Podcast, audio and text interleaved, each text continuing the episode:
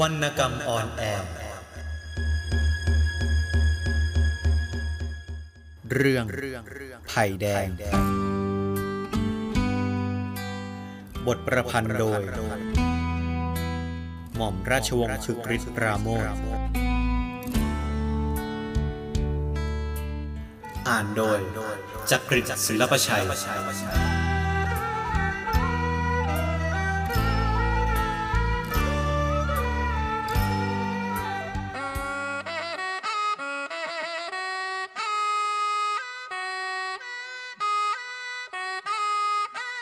คาร์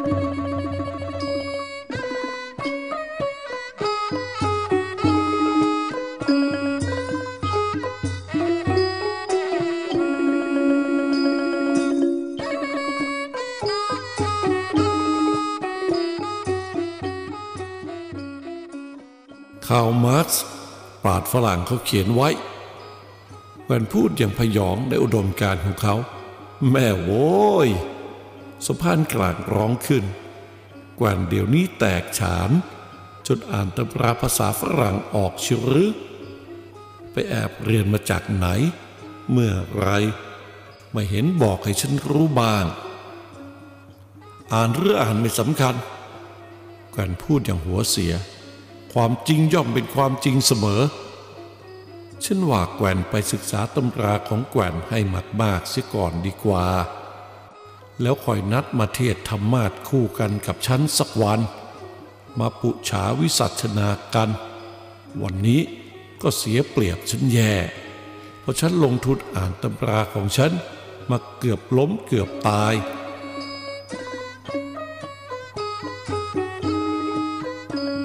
เอ๊ะ นี่จะไม่ศึกกันจริง ๆ หรือ เจ้าเทียมพูดขึ้น แล้วข้าวของที่เตรียมไว้เลี้ยงกันวันนี้ เป็นก่ายเป็นกอง จะว่าอย่างไรกันล่ะ ก็เสียเลิกหมดสิ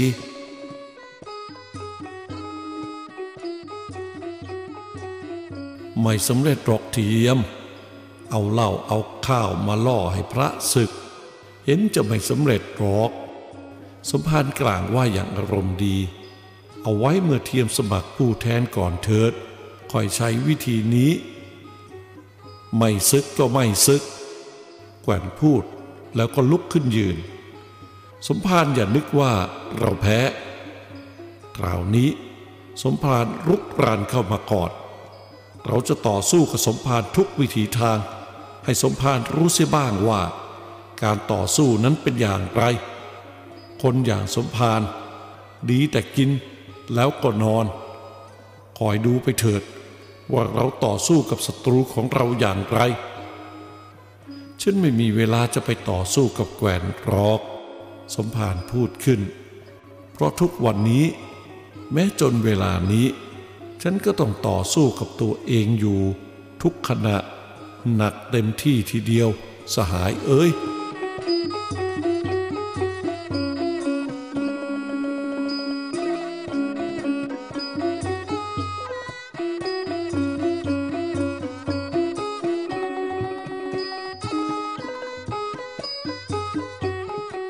วนเก่นกำจรพาพวกพ้องของเขา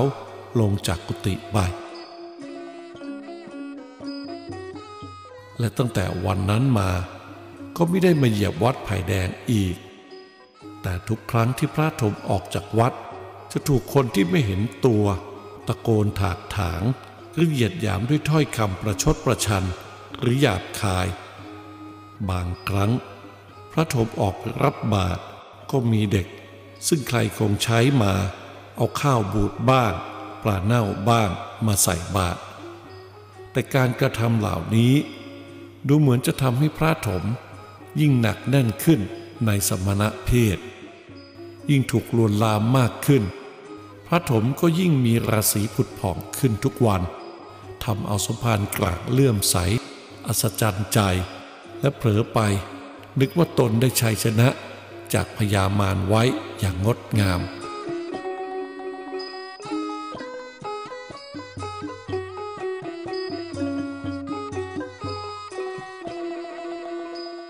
แต่ขุนมารนนั้น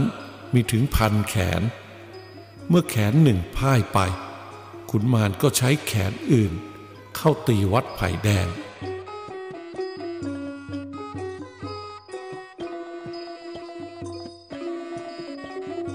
วันหนึ่ง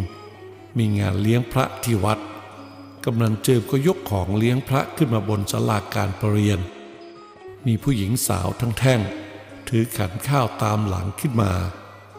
คนที่นั่งอยู่บนศาลา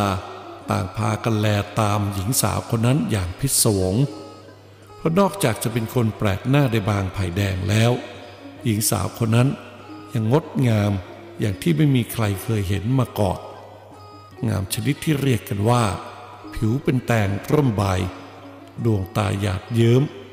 ดึงหัวใจชาย และงามพร้อมทั้งจริตจัก้าน ดูเท่าไรก็วางตาไม่ลง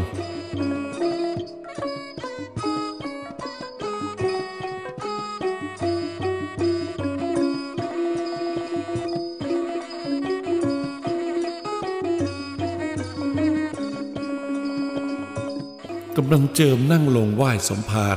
แล้วก็แนะนำขึ้นว่านางดูนี่ หลานสาวผมเองครับท่านสมภารชื่อนางแว่น ลูกนางจีบ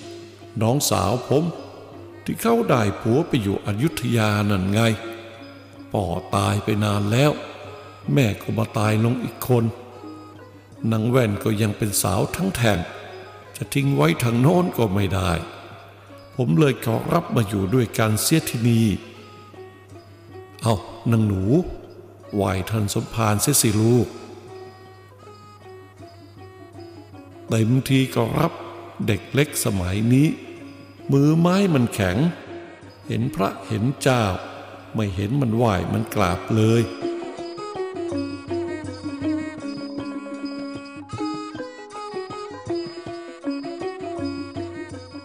หนุ่มหลายคนแห่งบางไผ่แดง ที่แลดูนางแว่นเป็นตาเดียวกัน ต่างพากันเงี่ยหูฟังตอนกำลังเจิมพูด เมื่อได้ยินว่านางแว่นยังเป็นสาวทั้งแท่ง ลูกผัวไม่มี เจ้าหนุ่มทั้งหลายก็ดูเหมือนจะกระปรี้กระเป๋าทุกคนไป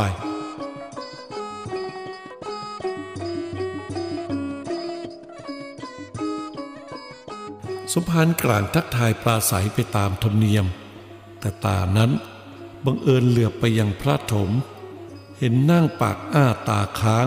มองนางแว่นอยู่อย่างสนใจ สมภารก็เริ่มใจคอไม่ดี เฝ้าจับตาสังเกตอากับกิริยาอยู่ พอตอนพระจะฉัน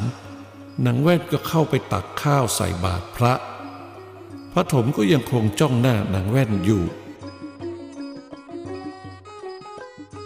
อนางแว่นตรงเข้าไปตรงหน้า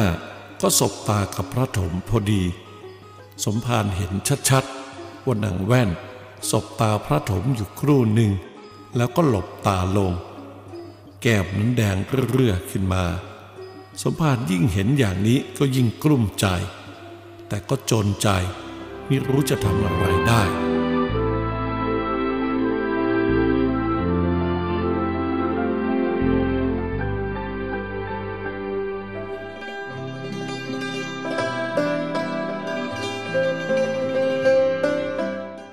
ตั้งแต่นั้นมา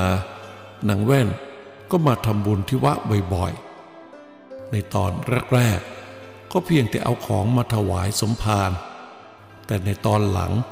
ก็เผื่อแผ่ไปถึงพระถม และพอคุ้นเคยกันเข้า ก็กลายเป็นเอาของมาถวายพระถมองค์เดียว สมภารกราบดูกริยาอาการของนางแว่นกับพระถมแล้ว ก็ชักจะเห็นว่า ตนเป็นฝ่ายแพ้พยามารเสียแล้ว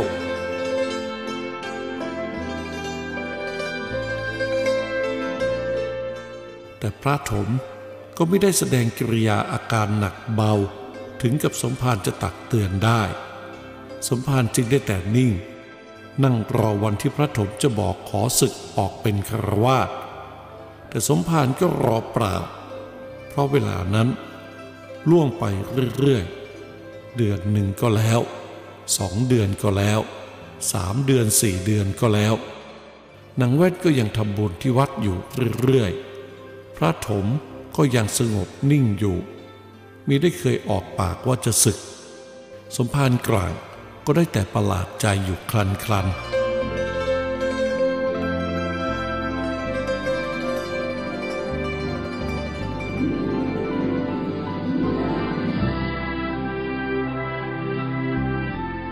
พอย่างเข้าเดือนที่ห้านางแว่นก็ไม่ได้มาวัดแต่คนเดียว แต่มีเจ้าผล หนุ่มจัการอีกคนหนึ่งในบางไผ่แดง ติดตามมาทำบุญด้วยเสมอนางแว่นกับเจ้าผลแสดงอาการว่าสนิทสนมกันมาก มีพูดจาหยอกล้อ เล่นหัวกันอยู่บ่อย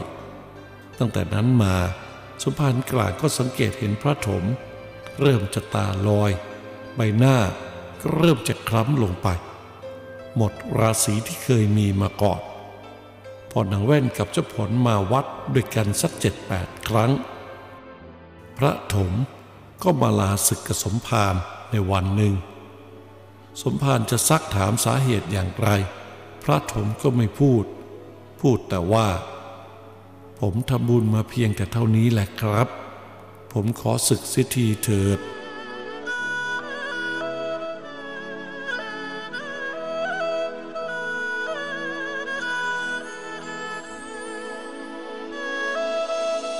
พระถมศึกออกไปเป็นทิศถมแล้ว หลังจากที่ได้บวชเรียนมาหลายเดือน เย็นวันที่ทิศถมออกจากวัดกลับไปบ้านเงียบๆสมภารกลางก็รู้สึกว้าเวและท้อถอยอย่างมาก เมื่อสะกดใจอย่างไรก็ไม่อยู่ สมภาร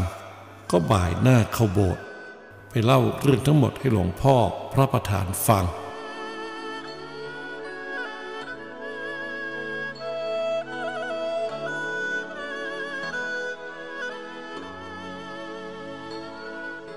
อย่าท้อไปเลยสมภารหลวงพ่อพูดปลอบโยน ถึงวันนี้จะเสียเบี้ยไปตัวหนึ่ง แต่ขุนก็ยังอยู่ หมากกระดานนี้ยังไม่แพ้หรอก แต่ผมไม่เข้าใจจริง ๆ นะครับหลวงพ่อ สมภารกลางยังไม่หายข้องใจทำไมเมื่อบวชใหม่ ๆ ดูเหมือนเพื่อนฝูง เล่นกรังแกทิดถม ก็ยังทนได้ไม่สึก เอาละถ้าเขานึกชอบนางแว่นทำไมเขาไม่สึกเมื่อแรกรู้จัก ถ้าอย่างนั้นผมก็จะเข้าใจ แต่นี่พอนางแว่นก็มีเจ้าผลมาติดตาม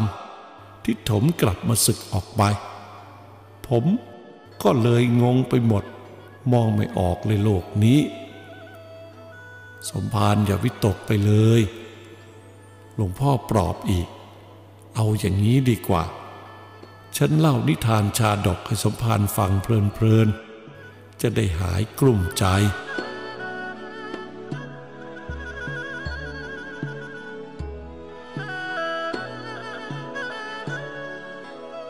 ครั้งหนึ่ง มีพี่น้องสองคน คนพี่บวชเป็นพระมาก่อน คนน้องบวชทีหลัง พระองค์ที่เป็นพี่นั้น ไม่ใยดีต่อลาบสการะ ออกไปจำศีลภาวนาบำเพ็ญสมถะอยู่ในถ้ำแต่องค์เดียวในป่า ส่วนพระองค์น้องนั้น ก็รำเรียมทางปฏิบัติที่วัดในเมือง พระองค์พี่นั้นจำศีลภาวนาอยู่ในป่านานหลายสิบพรรษา จนชราภาพมากลงแล้ว วันหนึ่งพญามารเหาะผ่านถ้ำที่ท่านจำศีลอยู่นั้น มารตัวไหนครับหลวงพ่อ มารมีมากตัวเหลือเกิน สุภานกลางเริ่มซักเหมือนเด็กๆที่ฟังนิทานอิตาสหัสพาหุ ตัวที่เคยผจญกับพระพุทธเจ้านั่นแหละ เป็นหัวหน้าใหญ่ของมารทีเดียว หลวงพ่อตอบแล้วก็เล่าต่อไปว่า พอพญามารเหาะผ่านถ้ำมา ก็แลเห็นมารเล็กมารน้อยหลายตัวกำลังผจญพระองค์พี่อยู่นั้น บางตัวก็เอาผู้หญิงสวยๆมาฟ้อนรำให้ดู บางตัวก็เอาอาหารของทิพย์มาวางตรงหน้าชวนให้ท่านกิน บางตัวก็ขู่สำทับหลอกหลอนต่างๆ แต่หลวงตาองค์นั้น ท่านก็ไม่กลัว กลับไล่ตะเพิดมารเล็กมาน้อย ที่มาผจญนั้น แต่กระจัดกระจายไปพญามารหยุดดูอยู่ครู่หนึ่งแล้ว ก็พูดกับพวกมารเล็กๆ น้อยๆ นั่นว่า สหาย เรื่องผจญพระนี้ ฉันพอจะมีความรู้อยู่บ้างเล็กน้อย ขอฉันลองสักทีได้ไหม เมื่อพญามารอื่นตกลงยินยอมแล้ว พญามารก็เข้าไปกระซิบที่หูหลวงตาองค์นั้นว่า ท่านครับ ท่านมามัวจำศีลภาวนาอยู่ทำไม น้องชายท่านที่บวชที่หลังนั้น ได้เป็นสมเด็จพระราชาคณะไปแล้ว เท่านั้นเอง หน้าหลวงตาก็สลดลงเห็นได้ชัด เพราะความริษยาพญามารถอยห่างออกมายืนดู แล้วก็บอกกับมารอื่นๆว่า สู้ต่อไปเถิดสหาย แต่วิธีที่ฉันทำให้ดูนี้ ใช้บ่อยๆหน่อยก็จะดี ว่าแล้วพญามารก็เหาะต่อไป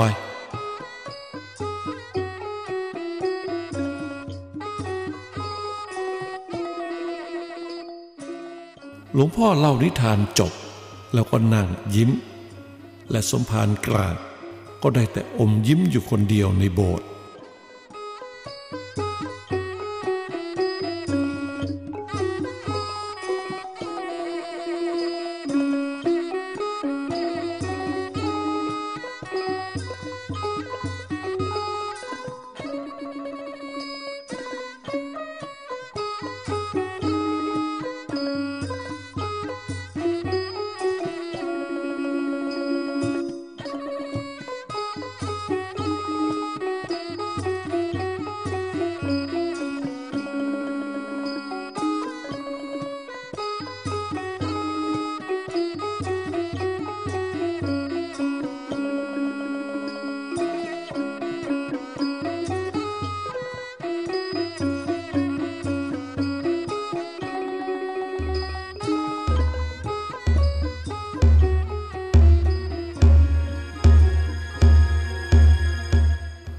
วรรณกรรมออนแอร์